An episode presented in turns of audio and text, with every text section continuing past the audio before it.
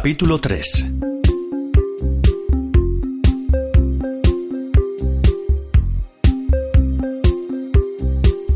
Vamos a explorar las aportaciones de los diversos autores y cómo éstas son recogidas por la psicoterapia gestalt.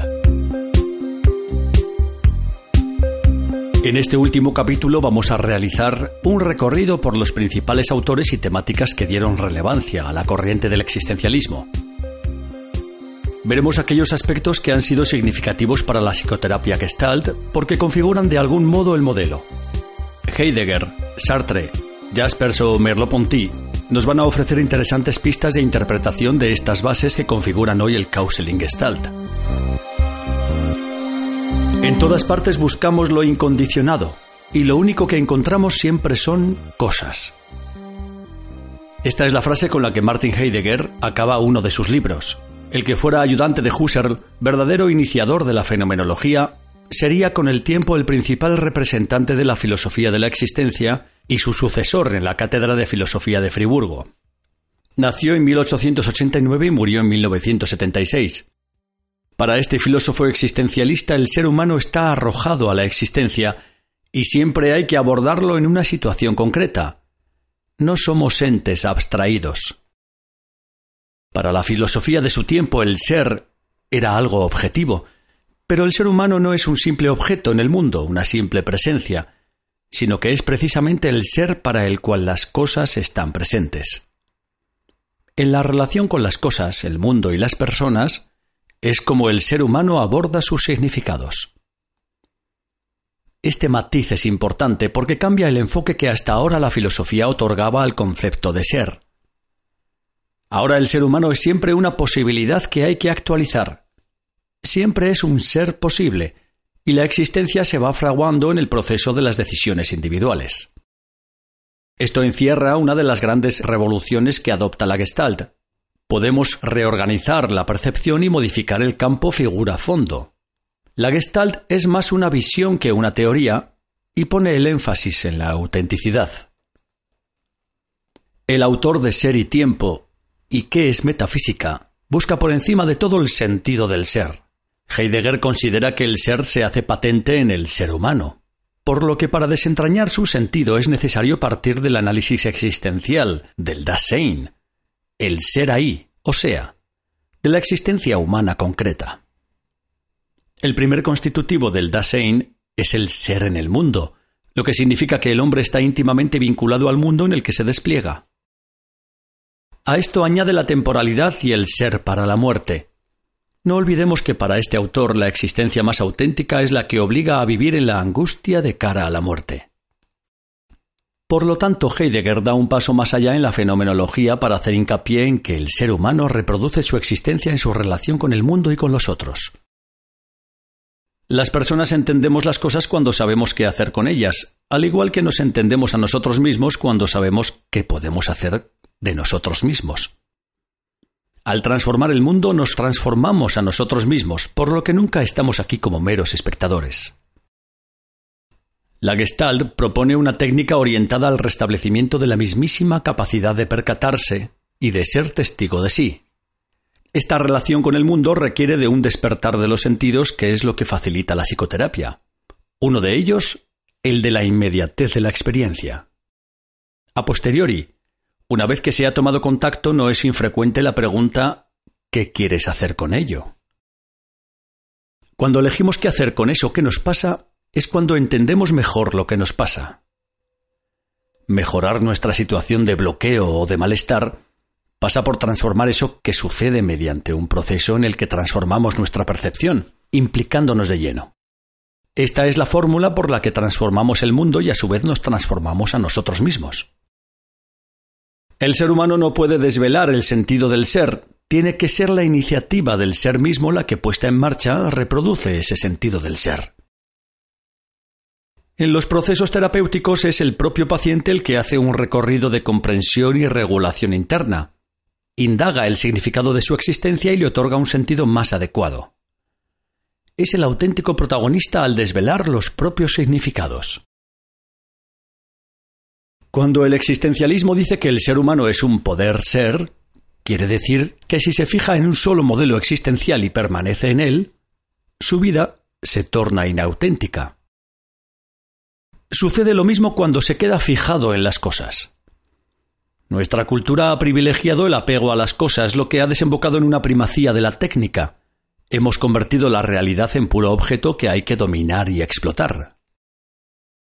La Gestalt señala los mecanismos de fijación y devuelve al individuo la capacidad para efectuar los cambios necesarios que facilitan una vida más auténtica.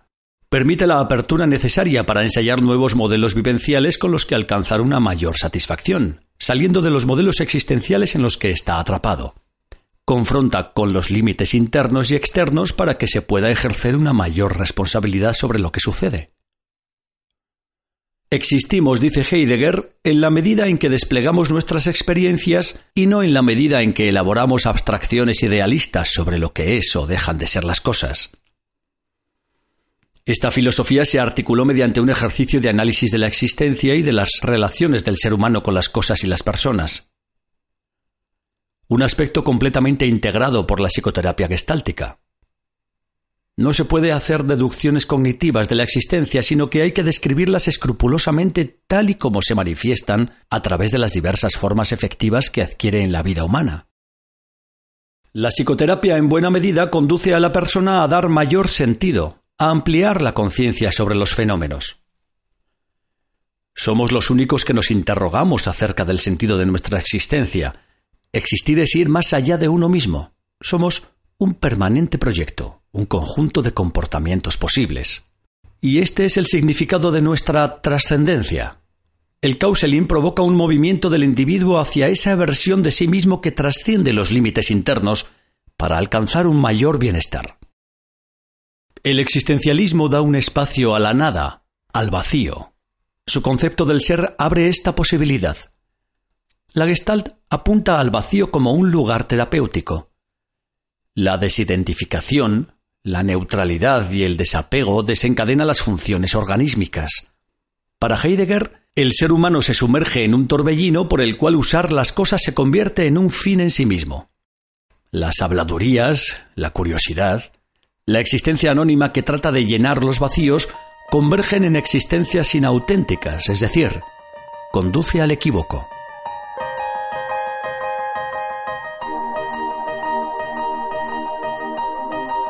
Por lo tanto, desde esta perspectiva, ¿qué nos propone la filosofía como la función de la terapia?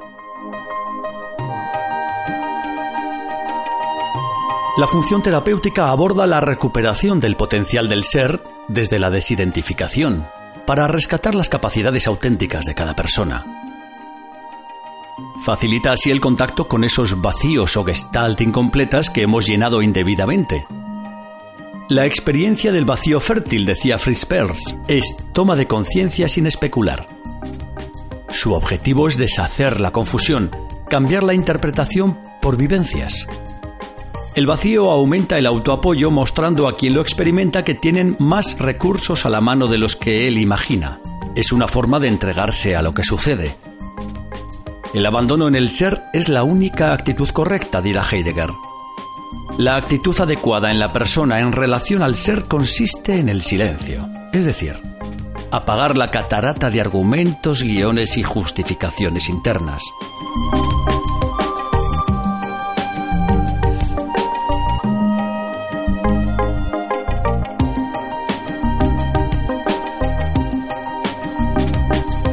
Sartre en su obra El ser y la nada manifiesta otro aspecto de la filosofía interesante para nuestro tema, y es que la conciencia siempre es conciencia de algo. De algo, por cierto, que no es conciencia. Aunque tengo conciencia de los objetos, ninguno de ellos es mi propia conciencia, ya que ésta es una nada de ser, es decir, tiene el poder de ser nada. La conciencia no es en sí, sino para sí. Es radicalmente distinta a éste y no se halla vinculada a él. Este es un fundamento de la libertad absoluta del ser humano. La conciencia está vacía de ser, es posibilidad, es libertad.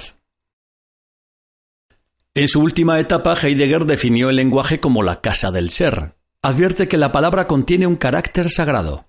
Vivenciar y expresar, nombrar y sentir los efectos de nombrar, vivenciar y expresar, nombrar y sentir los efectos de nombrar. La psicoterapia gestáltica integra el hecho de vivenciar en el proceso de nombrar. Cuando algo se nombra, se le da el reconocimiento y el espacio adecuado. Convocamos a nuestras partes ocultas para darles su lugar. Karl Jaspers, autor de obras como Filosofía de la Existencia o Razón, Existencia y Filosofía, publicó La Psicología de las Concepciones del Mundo, que se considera el primer libro escrito de la filosofía de la existencia. Jaspers define la filosofía de la existencia como la forma de pensar para encontrar un sentido a la existencia humana. El causaling se configura como una relación de ayuda que acompaña los factores de sentido. Ante situaciones de pérdida o de shock existencial, el causaling se revela eficaz en la búsqueda de apoyos internos y de nuevos significados. Requiere de un enfoque humanista que rebasa un mero enfoque cientifista. Jaspers afirma que el conocimiento de las cosas no implica un conocimiento del ser. La ciencia no sabe qué es el ser mismo. Tampoco se encuentra en condiciones de ofrecer ningún sentido sobre la vida, de explicar qué es la vida y decidir sobre ella. Si bien aborda importantes problemas, excluye justamente las preguntas más importantes para el ser humano y la vida. La ciencia ofrece una orientación en el mundo siempre inconclusa, él mismo decía que si quiero aprender el sentido del ser en sí mismo, estoy abocado al naufragio. El ser, dice Jaspers, nunca se nos ofrece como algo cerrado. Nos arrastra siempre hacia el infinito. Queremos conocer al ser, pero siempre retrocede y se aleja.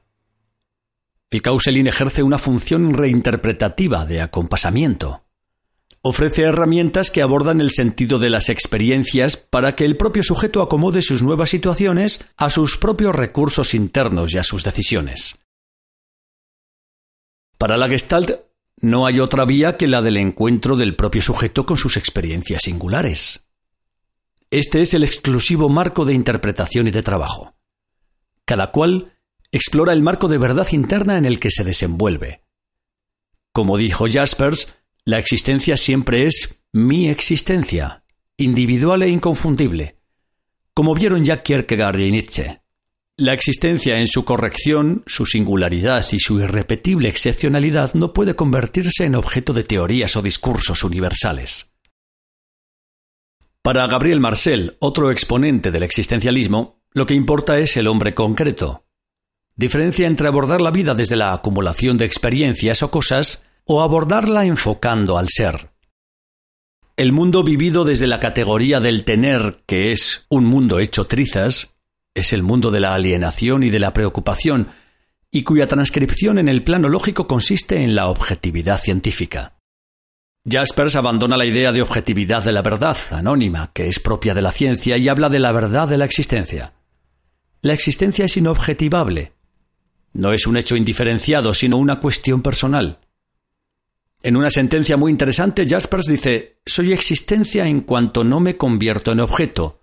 En ella soy independiente de mí, sin poder intuir que soy. Vivo gracias a su disponibilidad. Solo soy realizándola. Mi yo es idéntico al lugar de la realidad en el que me encuentro, y soy en una situación histórica.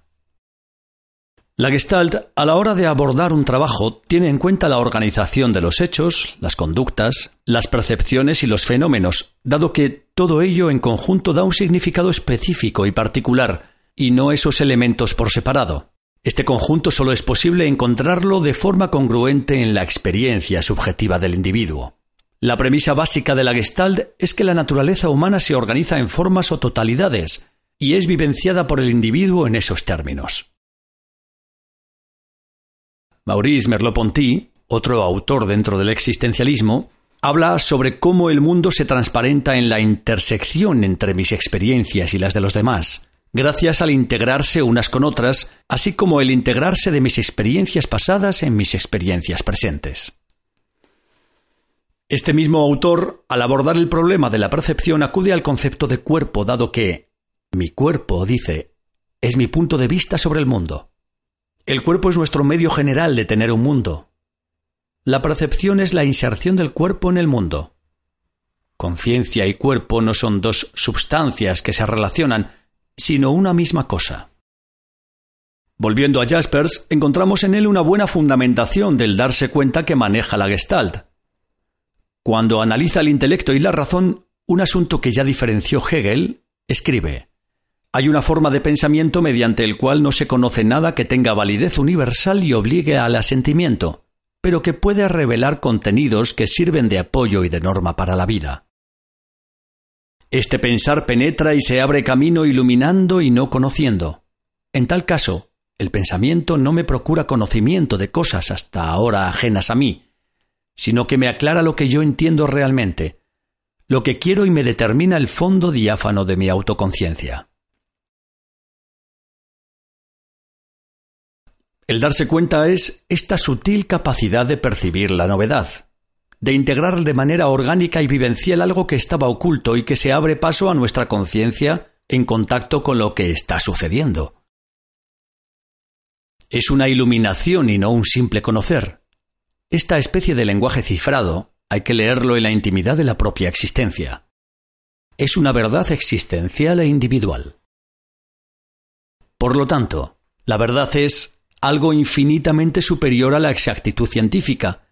La verdad se encuentra vinculada con la existencia individual y por lo tanto es única. Yo soy mi verdad. Para el existencialismo, la verdad tiene un carácter dinámico.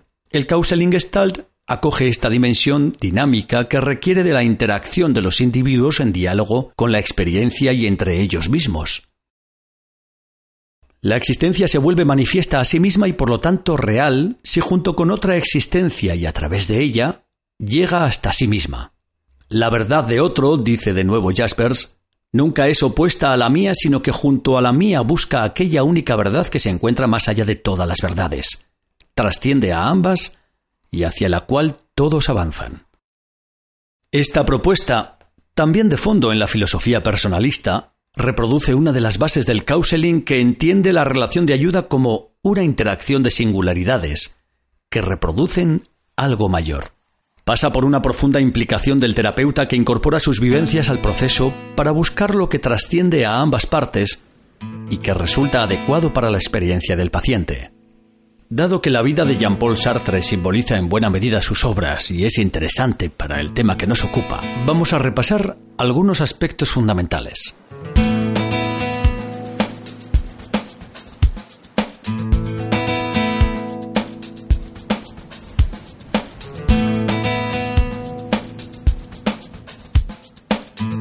Sartre nació en París en 1905. Fue prisionero de los alemanes durante la Segunda Guerra Mundial. Se instaló en Francia donde junto con Merleau-Ponty fundó el grupo de resistencia intelectual llamado Socialismo y Libertad. En la posguerra, durante más de dos décadas, su pensamiento tuvo una gran influencia gracias a su teatro de situaciones. Sus últimos años de vida fueron especialmente activos, donde hizo innumerables viajes políticos, los que se puso en contacto con Fidel Castro, el Che Guevara, el Moscú de Khrushchev. Sartre fue dramaturgo, ensayista, novelista, conferenciante, escenógrafo cinematográfico. Muere en 1980. Según Simone de Beauvoir, detestaba las consignas y las jerarquías, las carreras, los hogares, los derechos y los deberes, y todo lo que hay de serio en la vida. Aborrecía los oficios, las reglas, los superiores. No adquirió la condición de casado ni de padre de familia.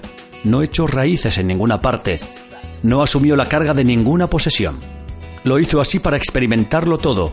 El arte y la obra literaria era un fin absoluto para él. Sus primeras obras versarán sobre la imaginación y las emociones. En La trascendencia del ego, Sartre afirma que el yo no es un habitante de la conciencia, sino que está fuera, en el mundo. Es un ente del mundo, igual que el yo de otro, la filosofía consiste en expulsar las cosas de la conciencia y restablecer la auténtica relación de ésta con el mundo. La conciencia, dice, es conciencia posicional del mundo. El mundo no es la conciencia, sino que la conciencia es apertura al mundo encarnado en la densa realidad del universo. Pues bien, la Gestalt contiene una permanente invitación a traspasar la experiencia sin apego alguno a formas fijas hace una llamada a recuperar la espontaneidad y la deliberación. Pone el acento en el gozo de vivir, en la alegría de la salud mental. Esta salud es una suerte de naturalidad inteligente, de convivencia con el mundo y el lugar que ocupamos en él.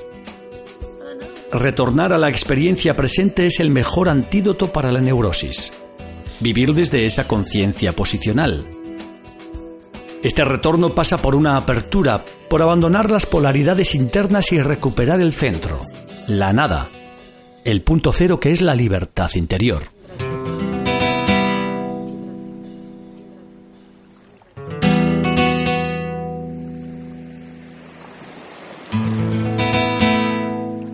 Es conocido como la literatura de Sartre se especializa en devolver al ser humano a sus angustias y sufrimientos, pero también a sus rebeldías. Para Jaspers, el ser humano está ineludiblemente expuesto al naufragio de la existencia. Afrontar la vida tiene ineludibles dosis de lucha y dolor, de culpa. Estas situaciones límite son las que nos permiten ver aquello que las trasciende y traer luz, una especie de vislumbramiento que nos aclara de manera indirecta cuál es la estructura del mundo y del ser humano que nunca puede realizarse íntegramente. Dice expresamente, el sentimiento de desgarramiento del ser en todos sus aspectos y el de la radical hegemonía de lo contradictorio nos permiten caer en la cuenta de que nada de lo que nosotros logramos conocer se gobierna por sí solo y no necesita de los demás. La cuestión última, dice Jaspers, consiste en saber si desde el fondo de las tinieblas puede brillar un ser. En Sartre, la náusea es algo que nos invade al descubrir lo absurdo de lo real, pero en él mismo se da un paso más allá, va más lejos de la angustia tal y como la definió Heidegger. En esta obra el protagonista, Roquentin, experimenta el absurdo, pero como forma de apertura a lo gratuito. Descubre sentado en un banco de un parque observando un castaño y todo lo que le rodea, la experiencia de todo lo que existe y a la vez la sin razón de estar ahí. Dice, Éramos un manojo de existentes e impedidos, embarazados por nosotros mismos. No teníamos la más mínima razón para estar allí, ni unos ni otros. La realidad y yo mismo estamos de más. En ese momento fue algo extraordinario estaba allí, inmóvil, inmerso en un horrendo éxtasis. Ha sido en el seno mismo de dicho éxtasis donde había nacido algo nuevo, y comprendía la náusea, la poesía. Entendí que lo esencial era la contingencia, es decir, que la existencia no es la necesidad, sino que es estar ahí simplemente. Los seres simplemente aparecen, se dejan encontrar, pero jamás se les puede deducir es la perfecta gratuidad. Todo es gratuito, este parque, esta ciudad, yo mismo. Y cuando uno cae en la cuenta de ello, el estómago da vueltas y todos se ponen a flotar. Y aquí la náusea.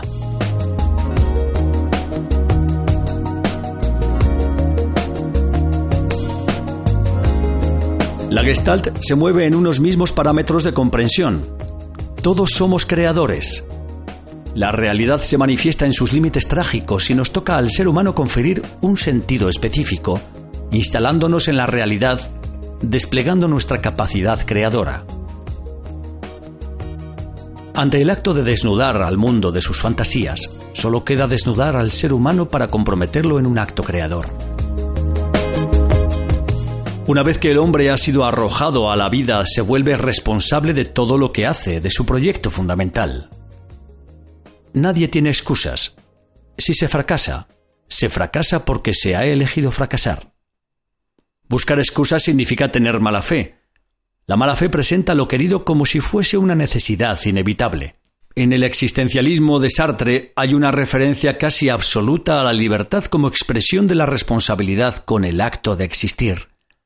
Si en el ánimo de un hombre ha explotado la libertad, los dioses ya no tienen ningún poder sobre él, afirma Orestes, personaje de la novela Las moscas, donde hace un relato de la ocupación nazi. El ser humano se elige, su libertad es incondicionada y puede cambiar en cualquier momento su proyecto fundamental. La libertad consiste, aunque esta elección sea absurda, en elegir el propio ser. En su libro El existencialismo es un humanismo. Sale de su visión trágica de la existencia. El ser humano no está sometido al determinismo, por el contrario viene definido por su capacidad de libertad. No existen valores ni órdenes que legitimen conductas. No tenemos ante nosotros ni detrás un ámbito luminoso de valores, justificaciones o excusas. Estamos solos, condenados a ser libres. No existen pasiones que como un torrente devastador nos conducen fatalmente a determinados actos. El ser humano se reinventa a cada instante. Sin duda, la libertad como definición del hombre no depende de otros, pero a partir del momento en que hay un compromiso, estoy obligado a querer al mismo tiempo mi libertad y la libertad de otros. Y no puedo tomar mi libertad como fin si no tomo igualmente como fin la libertad de los demás.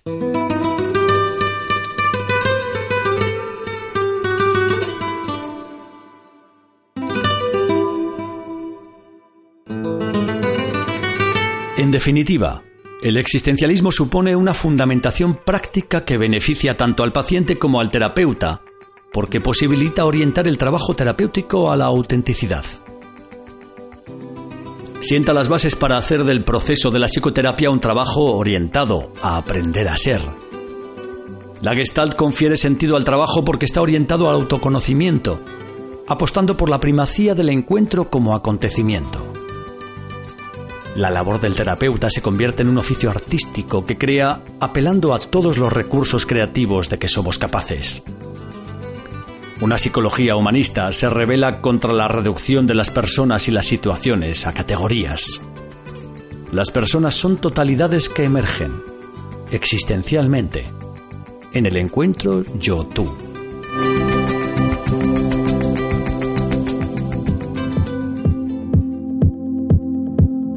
El texto del presente podcast pertenece a los trabajos de desarrollos conceptuales que el Instituto Gestalt Counseling solicita a los alumnos en formación de la profesión Counselor Gestalt. El instituto se reserva todos los derechos y ofrece a quienes lo deseen la posibilidad de la difusión de dichos contenidos, siempre y cuando se mencione su propiedad y autoría. Texto, locución y realización, Alfredo Calvo. El Instituto Gestalt Counseling es miembro fundador de AECO, Asociación Española de Counseling, y promotor del counseling gestáltico en España.